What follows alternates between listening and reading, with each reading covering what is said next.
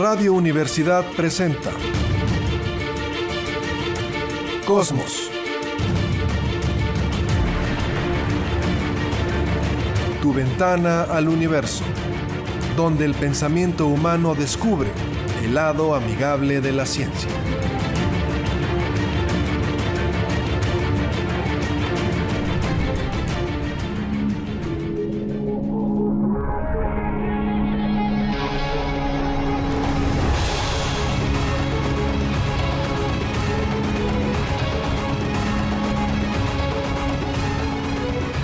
Tal? ¿Cómo está? Muy buenas tardes, bienvenidos a Cosmos, tu ventana al universo, por supuesto, con muchísimo gusto en el 88.5 de frecuencia modulada en San Luis Potosí, Radio Universidad. Saludo esta tarde, capitán Cristian González del Carpio, ¿cómo estás?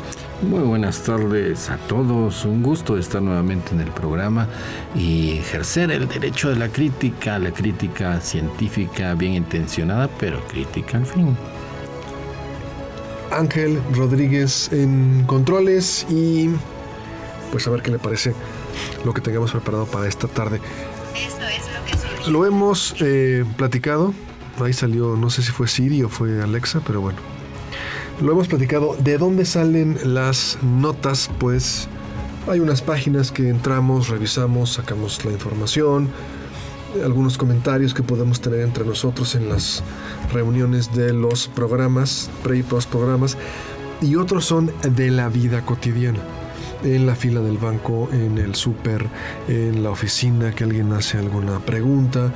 Y en este caso, esta nota surge por un sobrino que me estuvo preguntando.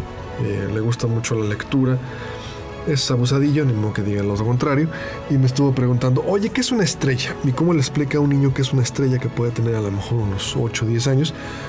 Pues bueno, que es una gran pelota llena de gas, que al ser mucho gas, ese gas se comprime por gravedad sobre sí mismo, se empieza a compactar, eso hace que aumente la temperatura y dentro de la estrella es como si estuvieran explotando bombas atómicas. Así se lo explica uno a un niño, ¿va? Eh, qué, triste que entiendan lo que es una bomba atómica a los 8 o 10 años, ¿no? Pero bueno, dentro de la estrella explotan bombas atómicas y eso genera luz y calor. Y luego explicando, los planetas, bueno, pues hay planetas rocosos, que son los primeros donde estamos nosotros, y hay planetas gaseosos. Esto es como si uno pusiera eh, una fogata y va poniendo unos pedacitos, vamos a pensar, de masa los que estén más cercanos a la masa, a la fogata, se van a solidificar, los que estén más lejanos van a quedar aguaditos. Entonces hay planetas rocosos y gaseosos. Y cuando estábamos hablando de Júpiter, me dice, oye, y ese planeta es de gas, ¿verdad? Es puro gas, ¿no? Pues sí, hidrógeno. Y podríamos disparar una bala hacia Júpiter, entendiendo la pregunta que se refiere a que pudiéramos disparar la bala, entrara por un extremo de Júpiter, pasara por todo el centro del planeta y saliera del otro lado. Él pensando, pues es gas. Entonces el gas, lo entiende el niño, no es sólido, no es una pared, no es este escritorio. Entonces podemos disparar la bala, entraría por un lado y saldría por el otro. Quitando el hecho de que en el espacio pues no se puede usar el percutor que es lo que podría generar la chispa y la pólvora y el oxígeno y todo este tipo de cosas, ¿qué pasaría si quisiéramos lanzar una bala en contra de Júpiter? Bueno, los gigantes gaseosos tienen atmósfera y, bueno, en este caso, exactamente, existen capas de esa atmósfera. La respuesta es no no podríamos lanzar una bala que pudiera entrar de un lado y salir del otro y pasar por el centro, pero vamos a entender qué hay dentro de Júpiter. Júpiter está formado por hidrógeno. La cascarita externa va a ser gas, hidrógeno gaseoso. Conforme nos vayamos adentrando, aumenta la presión. Si le metemos suficiente presión, vamos a tener que el hidrógeno se convierte en un líquido. Entonces, la cascarita de gas. Después tenemos una especie de manto que es de hidrógeno líquido. El gas más comprimido. ¿Qué pasa si le metemos más presión? Si le metiéramos más presión a ese gas, ¿qué ocurre? Sí, es lo mismo que ocurre en los tanques de gas propano de la casa de ustedes. Eh, que cuando hay presión, el tanque que nos cuesta tan caro, em, el gas propano bajo presión se licúa. Por eso cuando uno lo mueve, siente ahí que hay algo líquido. Cuando se abre la valvulita y así pasando el gas, pues ahí se hace gas. Lo interesante es que cada vez que abre la valvulita se enfría un poquito porque los gases están totalmente relacionados con la temperatura. Entonces cuando lo comprime, cuando comprime un gas aumenta la temperatura, como en las llantas cuando llena las llantas de su coche, sube un poquito la temperatura, no quiere decir que se calienta mucho, pero sí sube unos graditos. Y, cuando lo descomprime, pues es el efecto. Se enfría. Cuando uno aprieta la valvulita de, para que salga el aire, eh, está fría. Es igual en las botellas de aire comprimido. Cuando vemos aquí Ángel que está limpiando su Mac, saca su botella de aire comprimido y le empieza a echar aire. La botella de aire comprimido está dentro de la botella, es líquido, cuando se utiliza eh, la válvula, se convierte en gas nuevamente y la botella se enfría mucho. Por lo mismo, a la hora de comprimirlo aumenta la temperatura, a la hora que lo descomprimo, permítame la expresión, se convierte nuevamente en gas. Pero esa sería la segunda capa. Hidrógeno líquido. Si al hidrógeno líquido le meto más presión, ¿qué pasa? Se empieza a comportar como un metal. Y es lo que los científicos llaman hidrógeno metálico. El hidrógeno metálico es precisamente lo que habría dentro de Júpiter. Se cree que habría hidrógeno metálico en una proporción de un 80%. Entonces, la cascarita sería gas, un pedacito hidrógeno líquido, una especie de manto que lo recubre. Como un océano. Y dentro otro océano que sería como si estuviéramos viendo Mercurio. Mercurio no el planeta, sino el elemento químico. Ese hidrógeno metálico se comporta como si fuera el mercurio. Entonces, ¿qué pasa? Si disparamos una bala, entraría en las capas externas de gas, pero apenas entrara, ¿qué va a pasar? Pues se va a apachurrar completamente esa bala y se va a comprimir porque la presión es muy grande. Tú nos has dicho que aquí la fuerza de las Marianas ¿Cuántos kilómetros? ¿Cuánta presión más o menos? 11 kilómetros, cada 10 metros es una atmósfera, pues son más o menos mm, mil atmósferas. Y eh, las capas de Júpiter pues no, tienen, no se comparan en absoluto con eso. Entonces, ¿qué pasa? La bala entraría, se empezaría a hacer, a comprimir, a comprimir, a comprimir y obviamente se deshace por la presión. Obviamente no podríamos llegar al núcleo. Aquí no hay tecnología, Capi, que nos permita entrar dentro de Júpiter más allá de algunos cuantos metros porque es mucha la presión. Lo que podemos hacer es simplemente inferir y decir, bueno, en el exterior debe ser gas, después hidrógeno líquido y después hidrógeno líquido metálico. ¿Es válido esto en ciencia? Poder decir, bueno, no puedo entrar, no puedo ver, no puedo mandar una sonda dentro del planeta, pero me imagino por las leyes que conocemos de física, química, que las cosas pueden ser así? ¿Es válido o estamos completamente fuera de lugar? Totalmente válido, eso es lo bello de estudiar ciencia, que la química, la física, las matemáticas, para el que aprende son tan válidas aquí y en la galaxia más más lejana. Eso es lo bonito. Cuando aprende uno la tabla periódica de los elementos, sabe que esos son los que constituyen todo el universo. Claro que habrá otras civilizaciones que lo, absolutamente seguro es que no los va a llamar así, quién sabe cómo los llame, pero que eh, el número atómico sea en todo, en todo el universo el número atómico de carbono sea 6, es decir, que tiene 6 protones, aquí en la última galaxia funciona. no le van a llamar 6, sus números, sus números serán diferentes. Claro. A lo mejor pues es el inicio de los no, quién sabe, ¿no? Nosotros tenemos un una eh, nuestra numeración es decimal porque tenemos 10 dedos y se nos hizo fácil contar, ¿no? Así con los dedos. Aquellos pueden tener 8 dedos en cada mano y pues serían 16, ¿no? Decimal y base 60. Sí, algo Porque también contábamos en docenas por las falanges. Entonces, tenemos para los, las horas, minutos, segundos, base 60 y para las cuestiones cotidianas, sistema decimal, pues porque en las manos eran 10. pero es impresionante ver cómo nuestro universo tan grande, cada vez que se pone un telescopio potente sale más grande y las leyes físicas funcionan, porque cuando miden esas galaxias se mueven con la teoría de la, gravedad de, Newton. Eh, eh, uno estudia las galaxias más lejanas con las matemáticas del cálculo de Newton, que lo pensó para una manzana, ¿no? Y, los cálculos que él hizo para la luna, la supuesta manzana, son válidos para esas galaxias tan lejanas que pues están en los confines del universo. Qué padre el poder entender eso. Y qué padre que, que los niños sean curiosos, porque hacen unas preguntas tremendas. Y y qué mala onda que, haya adultos que digan, ¿para qué piensas esas tonterías? ¿no? Ahí les destruye totalmente su, capacidad de descubrir el mundo porque está asociado mucho, no solo a la curiosidad, sino son impresionables. Entonces cuando descubren algo se emocionan. Y, eso les sirve para siempre. La, la, vida de un niño que le alientan esa curiosidad, esa, esa eh, cualidad de tratar de ensayar todo, de jalar, de, tocar.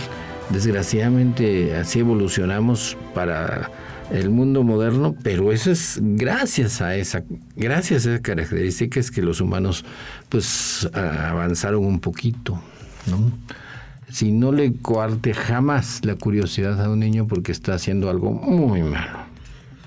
Estamos platicando si podríamos disparar una bala en contra de un planeta, un gigante gaseoso. Bueno, ya dijimos que por la presión. Ahora, no nada más la presión, la temperatura. Conforme vayamos entrando al planeta, va a ir aumentando la temperatura en centígrados, en Fahrenheit, en Kelvin, lo que usted quiera, Kelvin, y obviamente esa bala también se iría derritiendo y no quedaría nada. La temperatura, una bala la, la puede detener más o menos unos 3, 4 metros de agua, tú ahorita que andas en las cuestiones náuticas, disparas una bala y unos 4 o 5 metros de agua, pues la detienen totalmente. Entonces, las capas de gas, la temperatura también. Y bueno, pues definitivamente, aunque pudiéramos lanzar una bala, un misil en contra de un gigante gaseoso, entraría y después de unos cuantos metros, no sé si a lo mejor 50, 100, quedaría completamente frenado y se quedaría completamente deshecho, aplastado, eh, totalmente derretido por temperatura y presión. Aquí la cuestión es la temperatura y la presión. Aquí nada más un comentario. Ya disparamos unos misiles o unas balas, si usted lo quiere poner así, o el universo ya disparó unas balas en contra de Júpiter. ¿Te acuerdas en el 94 el cometa Shoemaker-Levy 9 iba entrando este pedazote de hielo, de piedra y hielo? Lo parte la gravedad de Júpiter, va entrando, cuando entra ya bien en su sistema gravitatorio, lo fragmenta, lo estira de tal manera que lo parte y entran estas balas en la superficie del Júpiter. ¿Te acuerdas? Claro, claro. Las fotografías, ¿te acuerdas de esto? Yo lo vi en la Sociedad Astronómica de México, ahí en el Parque Chicotencatl, la colonia Álamos. Ya tiene 120 años esa, esa sociedad astronómica. Fue fundada en 1902. Y ahí lo vimos y se veían los puntos negros, los puntos negros de los impactos que, habían afectado a la atmósfera de Júpiter y pues eso comprobó muchos, muchísimas cosas, eh, de que somos bombardeados por balas desde el universo y los planetas atraen estas cosas que vienen entrando, cometas, asteroides, lo que usted quiera, y pues impactan. Viene muy rápido esta piedra congelada, el cometa Shoemaker-Levy 9. Entra en la atmósfera de Júpiter, pero no le hacen mucho, ¿o sí? Que si tuvieras tú que especular cuando entran estas piedras congeladas en la superficie de Júpiter, después de lo que platicamos, ¿qué les pudo haber pasado? lo enfocaron enfocaron el telescopio Hubble. Y mm, como cayeron del otro lado, desde aquí se veía, solo se vio uno o dos impactos que sí eh, eh, em, brillaron mucho por la fuerza del impacto. Y después quedó esta, este, esta mancha negra de, lo que quemó, ¿no? Del gas que, que combustionó. Ah, sí, yo creo que sí fue un gran efecto y demostró que todos los planetas estamos sujetos a la posibilidad que de repente llegue una cosa de, de, por ahí y pues nos impacten. Aquí, por ejemplo, en la Tierra, entra un objeto, empieza a hacer fricción con la atmósfera, llega muy rápido, se empieza, puede deshacer en la atmósfera. ¿Qué hubiera pasado con este cometa que entra a Júpiter? Seguramente llega, se derrite el hielo inmediatamente por la, por la temperatura queda la piedra, el núcleo del cometa, empieza a calentarse mucho, probablemente explote o la presión también lo comprima de cierta manera y lo pulverice, ¿no? O sea, ¿cuánto debe haber entrado? toda la energía cinética. Sí, claro. ¿Cuánto debe haber entrado? Pues no sé, algunos cuantos miles de kilómetros. ¿Tú crees kilómetros? Estamos ya especulando, ¿no? ¿Tú crees llegar a kilómetros? Yo pienso que si estamos hablando que una bala la detienen 4 o 5 metros de agua, imagínate una piedra, que tú soltaras, claro, sin gravedad, que tú soltaras una piedra contra una masa de agua, pues qué tanto puede avanzar aunque la le muy rápido, lo va frenando, frenando, frenando, más la temperatura, más la presión, yo pensaría unos cuantos cientos de metros y pelas. Ah, sí, yo no me refería a la velocidad. Ah, ok. Son varios ah, miles de kilómetros. Sí, claro, la velocidad que trae más la gravedad que le da Júpiter y que le da el jalón. Esa es, la fuerza. Por eso explotan, desaparecen, porque el impacto no, solo hace, no solamente hace un hoyo, sino pulveriza, deshace al, al cuerpo este. Bueno, pues a ver si se anima, Angelito, a ver si te animas a entrar aquí. Microsoft, esta compañía de software, tiene el récord Guinness por el lugar, la habitación más silenciosa del mundo. Es una habitación que construyeron en 2015 en una de sus instalaciones, la cual prácticamente absorbe todo tipo de sonido. Esta recámara o habitación cuenta con seis capas de cemento, acero, está desconectada del edificio principal se encuentra sobre una matriz de resortes, puede amortiguar las vibraciones, tiene también paneles de fibra de vidrio en el suelo, techo y paredes que rompen prácticamente el sonido antes de que pueda rebotar en la habitación. ¿Para qué crees que una compañía como Microsoft se le ocurrió hacer este tipo de locura? Una habitación prácticamente a prueba de sonido. Ni modo que sea para hacer una cabina de radio o para torturar a los, a los empleados que no se porten bien, ahí los meten en la habitación. No, el objetivo fue que querían probar sus productos que tanto ruido hacen y poderlo medir en decibeles para poder pues manejar esto. Conecta usted su consola de videojuegos, la enciende, ¿Qué, qué tanto ruido hace el encenderla, qué tanto ruido hace el ventilador, qué tanto ruido hace el control, el mouse. Es parte de esto. El objetivo de la compañía era llegar a los menos 13 decibeles. Pudieron llegar hasta menos 20. Te doy un dato. Cualquier partícula que se mueve en el aire, o sea, cualquier partícula que choca contra las moléculas de aire, simplemente por chocar contra las moléculas de aire, está generando menos 23 decibeles. Aquí llegaron a menos 20, casi están llegando a eso. Un susurro puede ubicarse en los 30 decibeles, una conversación en 60, el tráfico de la Ciudad de México en 90 y un trueno hasta los 110. Lo interesante es que las personas que han entrado a esta habitación se sienten oprimidos, no pueden aguantar más de algunos minutos, dicen que pueden escuchar perfectamente el latido de su corazón, la sangre que fluye por las venas, los huesos moviéndose y hasta la propia respiración. También dicen que pierden el equilibrio y la percepción espacial. ¿Por qué? Porque no hay reverberación. El sonido no rebota en las paredes y eso también lo damos por hecho, pero puede ayudar al equilibrio y a la percepción. Entonces la gente entra, dura unos cuantos minutos en esta habitación y quieren salir corriendo. ¿Cómo lo ves, Capi? No, el, pues, como se ve en biología evolutiva que todo se relaciona con la, selección natural y la evolución, pues nosotros hemos evolucionado en un mundo lleno de estímulos y tenemos sentidos que tienen que activarse. Y qué padre alguna activación como el olor de las flores, la música, pero también ese vacío debe ser terrible. Eh, un vacío de sentidos como si uno perdiera el oído.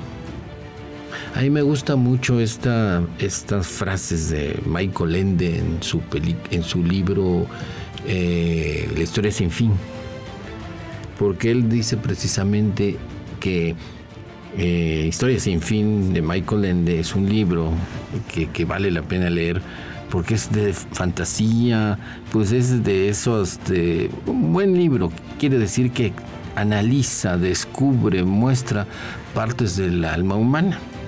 Entonces está ocurriendo en este mundo imaginario que hay cosas que van desapareciendo. Hagan de cuenta pues que un bosque desaparece eh, y una laguna desaparece, un lago. Y entonces uno de los testigos dice, ¿qué creen? Ya desapareció el lago que estaba ahí junto a la montaña. Entonces el, interlocutor le dice, ¿qué, qué, cómo que desapareció? ¿Cómo crees? Dice, sí. Entonces se ve el socavón, se ve el hoyo. No, no, dice, desaparecer en toda la extensión del término. Cuando uno mira hacia donde estaba el lago, siente que se queda ciego y da terror. Eso solo lo puede hacer un buen escritor. Eh, describir una sensación imposible de hacerla en la realidad a menos que se tenga estos aparatos como esta habitación, que ¿cómo puede uno dejar de escuchar? Silencio, no, más que el silencio.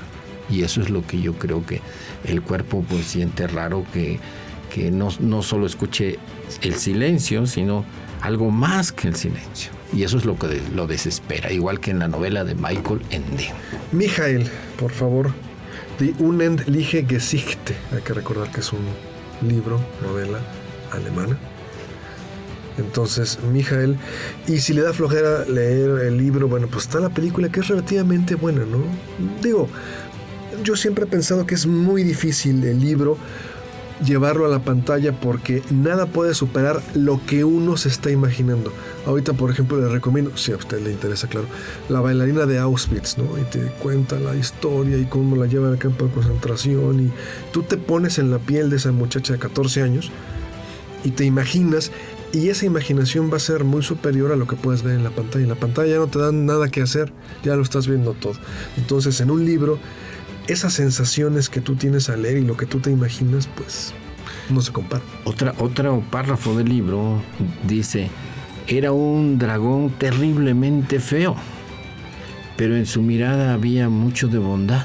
Sí, sí. ¿Y cómo vas a poner eso en una, en una película, no? Claro, claro. Eh, ¿Cómo puede haber una cosa que parezca una mezcla de cocodrilo y dinosaurio y sin embargo tenga, sea bonito de ver? Sí. Como tú dices solamente por medio de palabras. Por eso las novelas pues superan en mucho, pero en mucho a películas, a,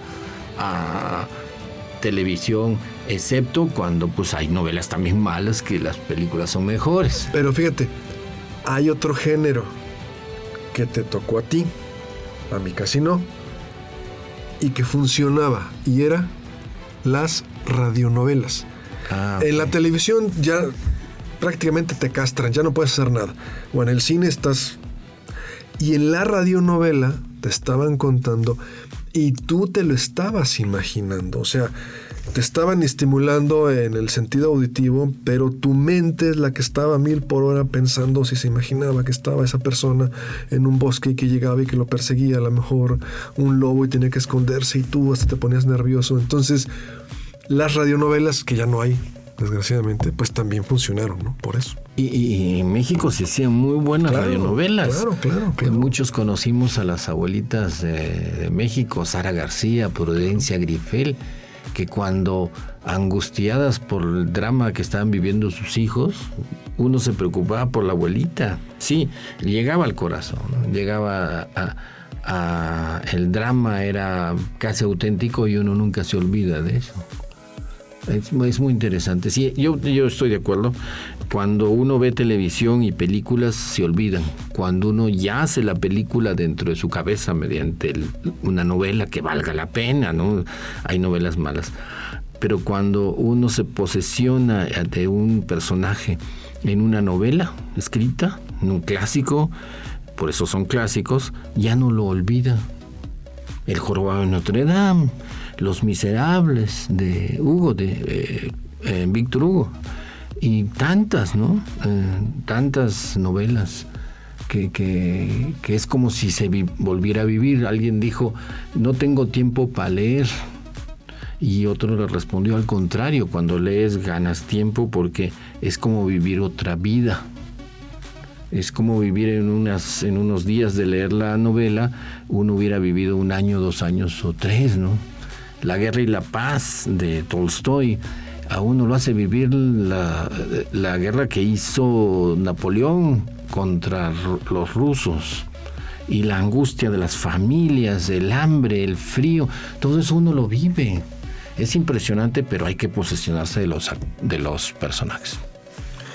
Bueno, nos vamos a ir a una pausa. Estamos en Cosmos, tu ventana al universo. Una pausa breve y volvemos.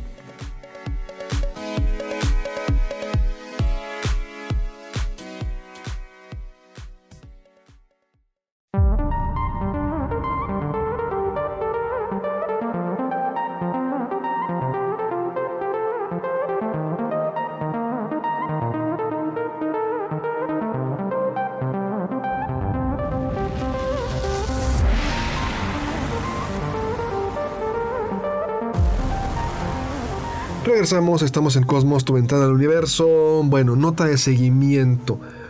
Téngame paciencia, porque el Capi se va a desesperar. ¿Por qué otra vez estábamos hablando? La pongo como darle algo de seguimiento, pero también como base. También con la nota anterior del primer bloque y va a ver que el Capi se va a poner, bueno, feliz en el micrófono. Rápidamente.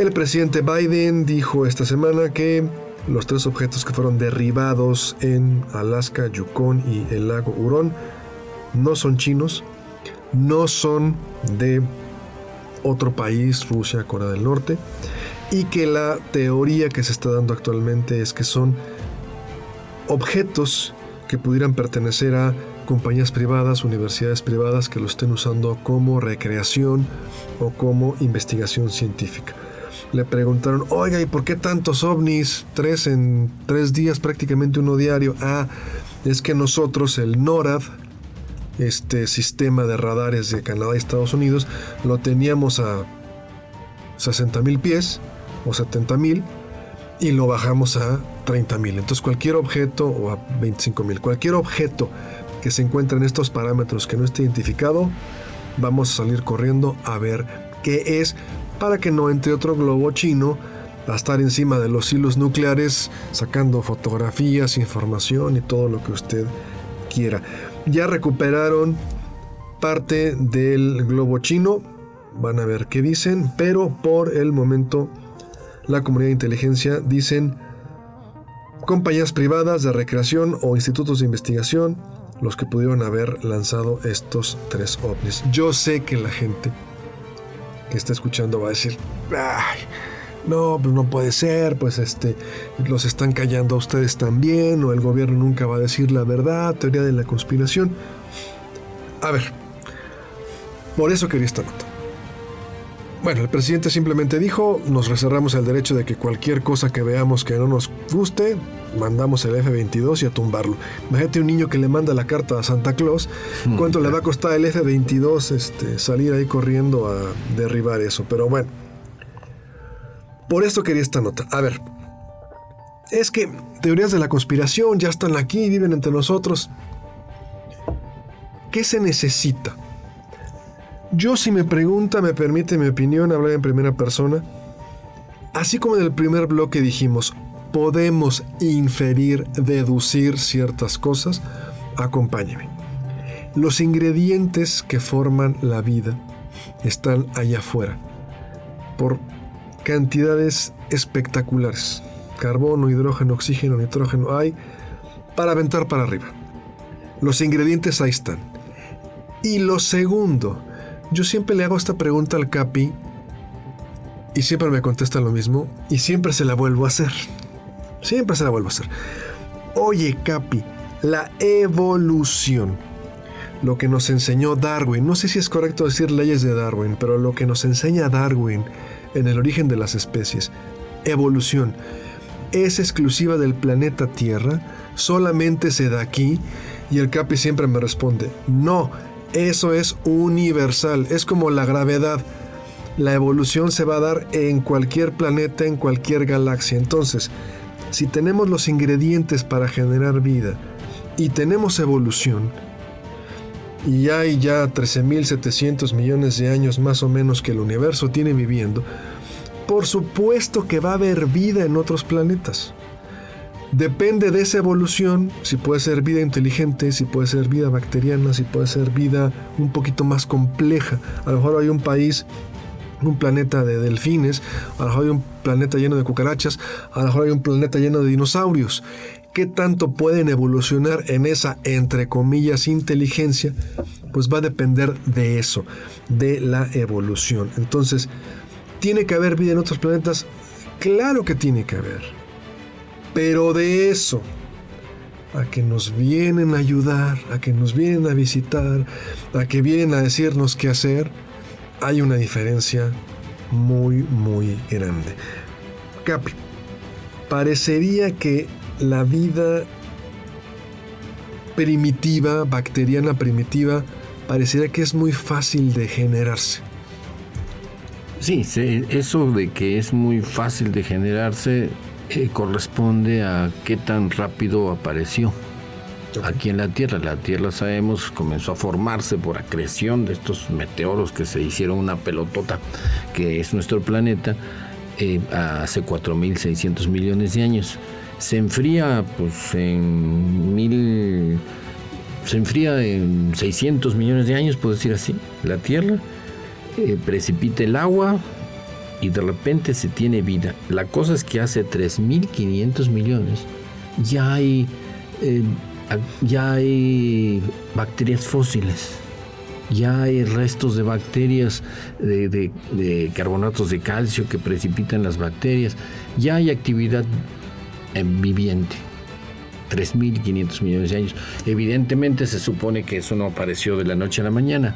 Entonces se va hacia atrás y dicen que por ahí se ponen de acuerdo los, los científicos para más o menos calcular que la vida comienza a armarse, a, aparecer hace 4 mil millones de años cuando ya estaba fría la, la enfriándose parte de la, de la corteza terrestre, había agua, había océanos y, y se forma. ¿Cómo se forman las células? Pues eh, hay muchos bichitos pequeñitos y de repente se comienzan a meter todos en una célula, como que la parasitan y de repente la hacen muy bien y ya esas son nuestras células. Nuestras células no son más que un conjunto de vida de diferentes bichitos dentro de nuestra célula. Es decir, hay, eh, por ejemplo, las mitocondrias tienen su propio DNA. Ese es un ejemplo, ¿no? Y la primera esposa de Carl Sagan fue la que sacó esta, esta teoría que ya se comprobó. Entonces fue mejor científica la esposa que, que el mismo Carl Sagan, pero bueno, eso es otra, eso es una anécdota. Pero, pero a ver, Stanley Miller, ¿no? Está en ah, la sopa primitiva, ¿no? Que se supone que está el mar, hay ciertos compuestos químicos del mar, caen rayos, le echas electricidad y se forma una sopa primitiva compleja. De aminoácidos. Esos aminoácidos no es todavía vida, ¿no? No, podríamos definir como Nosotros estamos hechos de aminoácidos porque estamos hechos de proteínas. Ok. El DNA codifica para proteínas y cada, cada pedacito de DNA lo que hace es hacer aminoácidos que se juntan, se hacen rollito y ya es una proteína. Hasta ahí, nada más. Esas proteínas de repente empiezan a juntarse como en bloques, a compactarse. ¿A qué pasa? Eso, eso es la, la maravilla de la vida que el DNA tan famoso que está por todas partes y que se descubrió, que premios Nobel a estos cuates que descubrieron el DNA, eh, eh, Crick, Watson, que el código genético se transmite por DNA. Y cuando un embriólogo trabaja y dice, bueno, yo sé que se transmite, ya está, estamos de acuerdo, pero ahora ¿cómo? ¿Cómo se transmite? No, pues ¿qué hace el DNA? nomás codifica proteínas. ¿Y qué codifica proteínas? Sí. Haga de, cuenta que uno hace cadenitas y de repente las cadenitas se hacen bolita y de ahí aparece un barco. Entonces uno dice, ¿cómo es posible? Yo solo veo que se hacen proteínas. ¿Cómo la proteína termina haciendo parte pelo, parte hueso y conducta? Termina, ¿cómo una proteína va a terminar haciendo una neurona o muchas neuronas? Eso es un misterio. Nadie sabe en realidad cómo es. Pero si uno le mueve a un pedacito de DNA, el, el niño, en el caso de los humanos, sale con diferente color de ojos. El perrito, si se hace un experimento, sale con las patitas chaparritas. Y pero ¿qué, ¿qué, más? ¿Qué más? Pues, ¿Qué más? ¿Quién sabe? No, no se ha descubierto mucho, no hay mucho de, de, de poder saber cómo ocurre la vida, ¿no? un simple, una arañita, todavía no se sabe cómo, cómo aparece. Se sabe que esa base de DNA, se sabe que tiene que entrar eh, eh, proteínas, eh, aminoácidos para que formen proteínas y por eso cuando el experimento de Stanley Mir en los 50 el, este científico lo único que hace es la atmósfera de hace 4 mil millones de años estaba compuesta de CO2, anhídrido carbónico, eh, amoníaco, metano y agua, obviamente. No había, ojo que no había oxígeno libre, ¿eh? no había oxígeno, eso que quede bien claro. Los eh, la Tierra apareció sin oxígeno, la atmósfera de la Tierra no tenía oxígeno, bueno, suficiente cantidad. el oxígeno que respiramos, los que somos animalitos, es producto de fotosíntesis de plantitas en este caso de unas plantitas microscópicas llamadas bacterias y anofisias. Así es, pero no se tiene muy claro todo. Pero lo que publica Darwin en el origen de las especies, ¿no? Eso lo podemos pensar, podemos decir que son leyes de Darwin, que son leyes de evolución. ¿Es correcto decir las leyes de la evolución o cuál sería el tratamiento científico que hay que darle? Sí, la evolución está reconocido por la NASA. Eh, que cuando se define qué va a ser vida, porque lo primero que se está buscando vida en Marte, ¿no? Y se va a buscar vida en Europa, en el, en el satélite de, de Júpiter. Entonces, dicen primero que vamos a buscar, que, que es vida. ¿No? Si uno busca algo tiene que definirlo bien. Y en la definición de vida, que tiene que ser unas moléculas complejas y, que, la, este proceso químico, la vida es un proceso, no es algo fijo, está siempre cambiando, es, es como encender una fogata, ¿no? No, no es que la pueda uno congelar. Así eh, es un proceso que, que, ocurre en el tiempo, como una fogata. No le puede, más que tomarle una foto, es la única manera que la puede mantener igual. Y entonces la NASA dice, así es y tiene que evolucionar de manera darwiniana. ¿Qué es la evolución darwiniana? Es que simplemente compiten estos bichitos al nivel que quieran, eh, a nivel eh, bacterias, a nivel eh, células más grandes, las eucariontas, porque tienen su núcleo bien definido, o pelean como animalitos. La cosa que hay competencia y de esa competencia las, eh, se va cambiando, va evolucionando, adaptándose al su medio y a poder competir con nosotros. Es enorme competencia. la competencia y donde desgraciadamente este juego es cruel. Em, nacen muchos más de los que pueden sobrevivir y sobreviven los más aptos que tienen algunos cambios. ¿no? El ejemplo máximo es el tener una camada de gatitos, eh, lo pueden ver, cualquier persona lo puede imaginar. Y sale un gatito blanquito, otro chiquito, chaparrito, eh, varía. eh, cada, cada animal, cada individuo, cada ser es totalmente exclusivo. Es como un número del código, el, el CURP de uno. Es totalmente exclusivo. No hay manera de hacerlo, de hacer dos iguales. Entonces, esta exclusividad hace que sea diferente a los demás. Y al ser diferente a los demás, pues va a, enfrentar el mundo de manera diferente. Entonces, a algunos les va a ir bien y a otros les va a ir mal. ¿Por qué? Porque no hay suficientes recursos.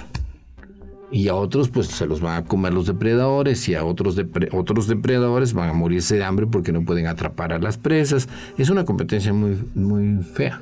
Aquí, aquí entonces. Eh, Espera, y luego de eso van apareciendo animalitos con capacidades diferentes. Unos pueden ver mejor, otros podrán ver en la noche, otros corren más rápido, otros hacen todo eso.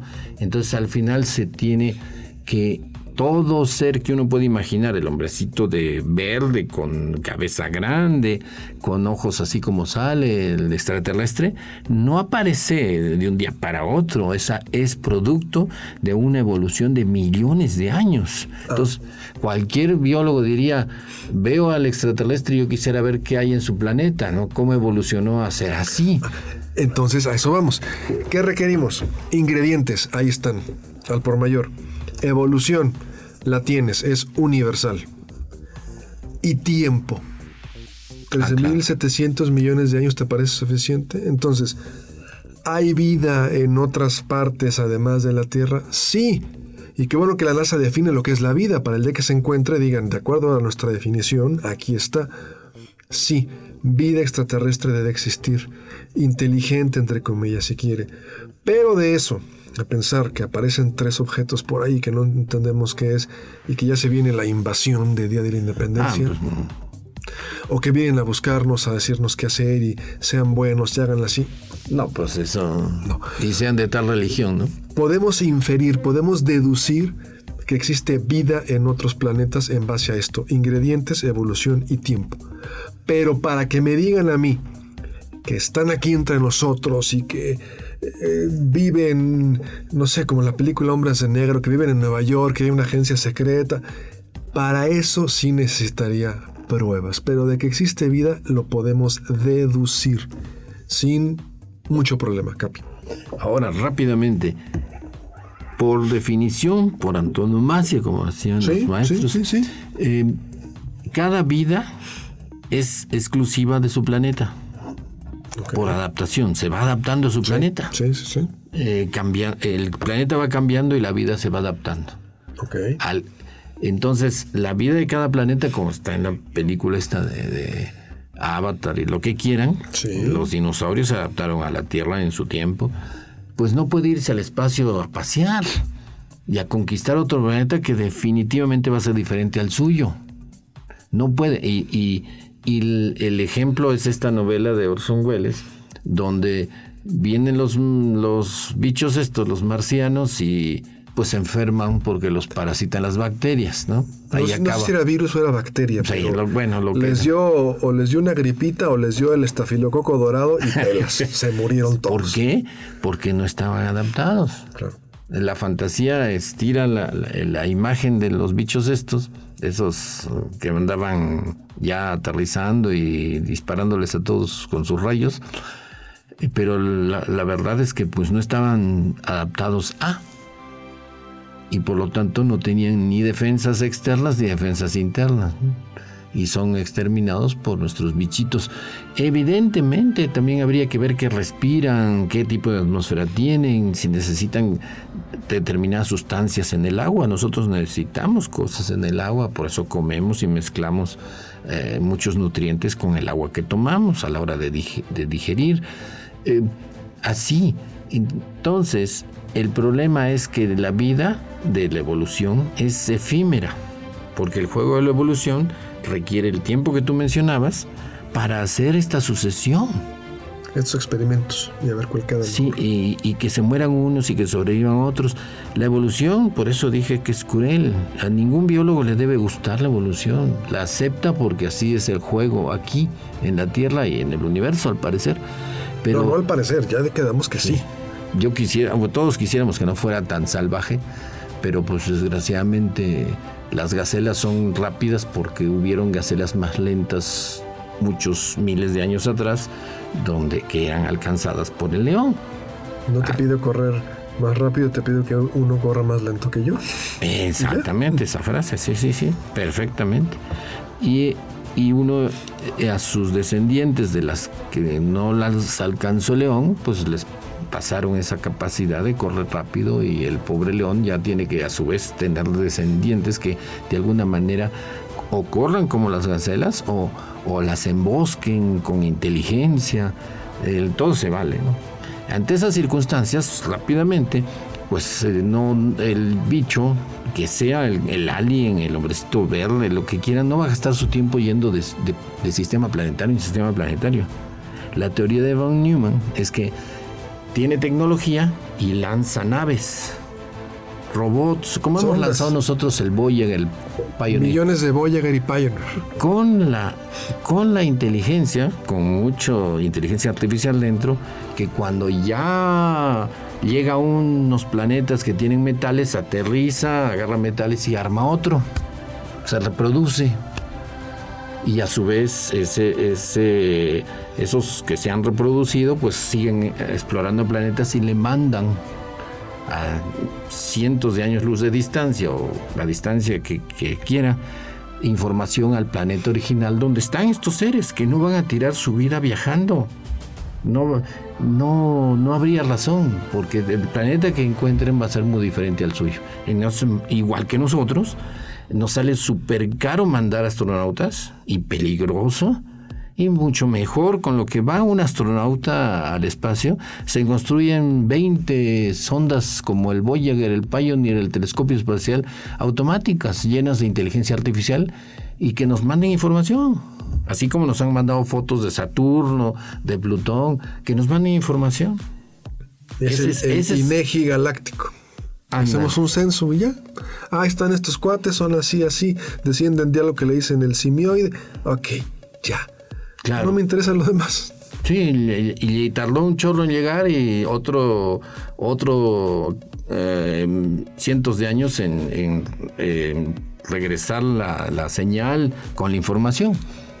Y entonces, y, pero qué bueno que están haciendo más porque así vamos a visitar las billones de, de estrellas con sus billones de planetas y deben tener catálogos pues que que imagínense todo lo que puede haber en esos en esas memorias donde hay todos los planetas de la, del brazo derecho de la galaxia en sus respectivas estrellas hay ahí un millón de planetas y vamos a tener datos de todos. unos están deshabitados, otros miren y aparecen los bichitos, otros quién sabe que tengan, ¿no? Eso yo creo que sería la, la manera más práctica de, en vez de mandar explorador. Y económica. Y económica. Y autorregulable.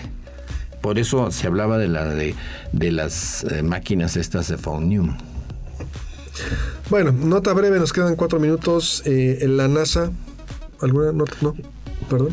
No, no, era solamente mandarle un saludo a Jessica Mena, nuestra compañera que anda. Jessica, Jessica, Jessica. Sí, está por allá, está en la costa oeste, por Sonora, en el Mar de Cortés, haciendo el proyecto este de, veleristas del desierto. Ah, eh, hemos repetido esto, pero vale la pena. Está en en su página de Facebook que se llama Veleristas del Desierto. Es mandar información de cómo es nuestra costa más allá de los hoteles y de la arena, que es la única imagen que tenemos de la costa, de irnos a los antros e ir a pasar eh, unos días de vacaciones en los hoteles y bañarse en la alberca, que es bastante aburrido.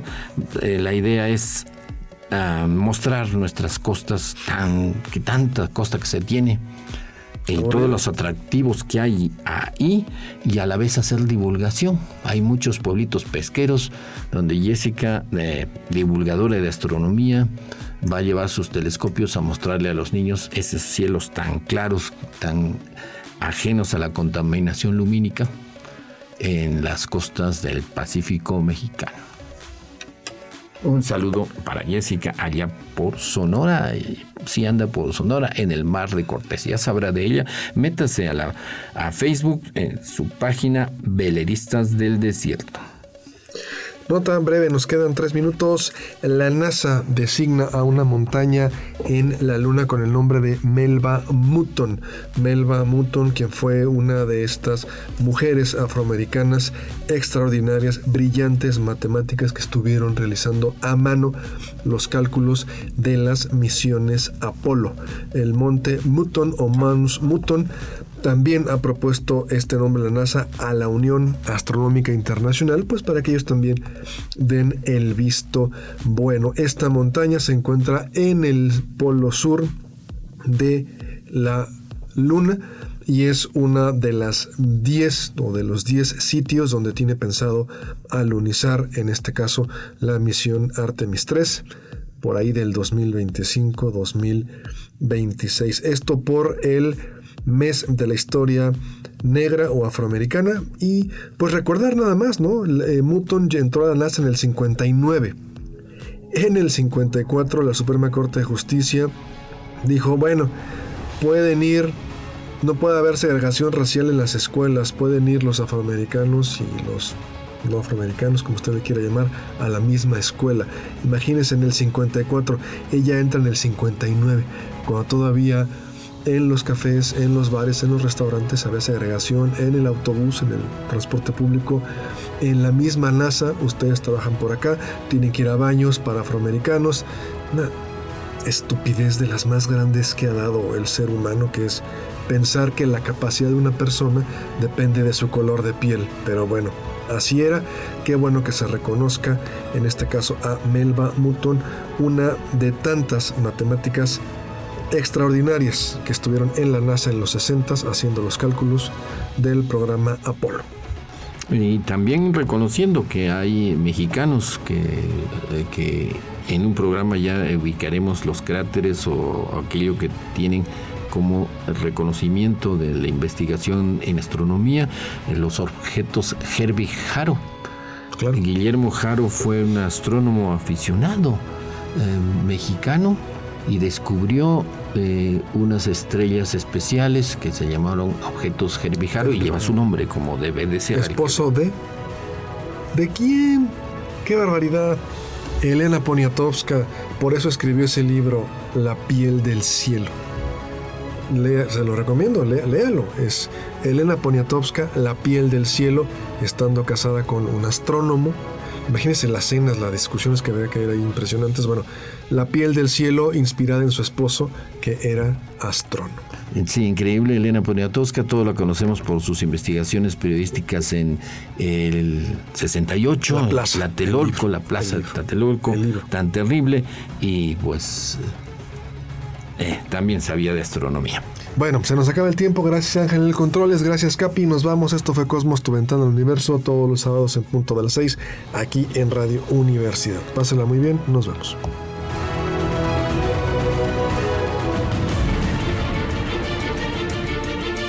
Radio Universidad presentó Cosmos. Tu ventana al universo donde el intelecto humano descubre el lado amigable de la ciencia.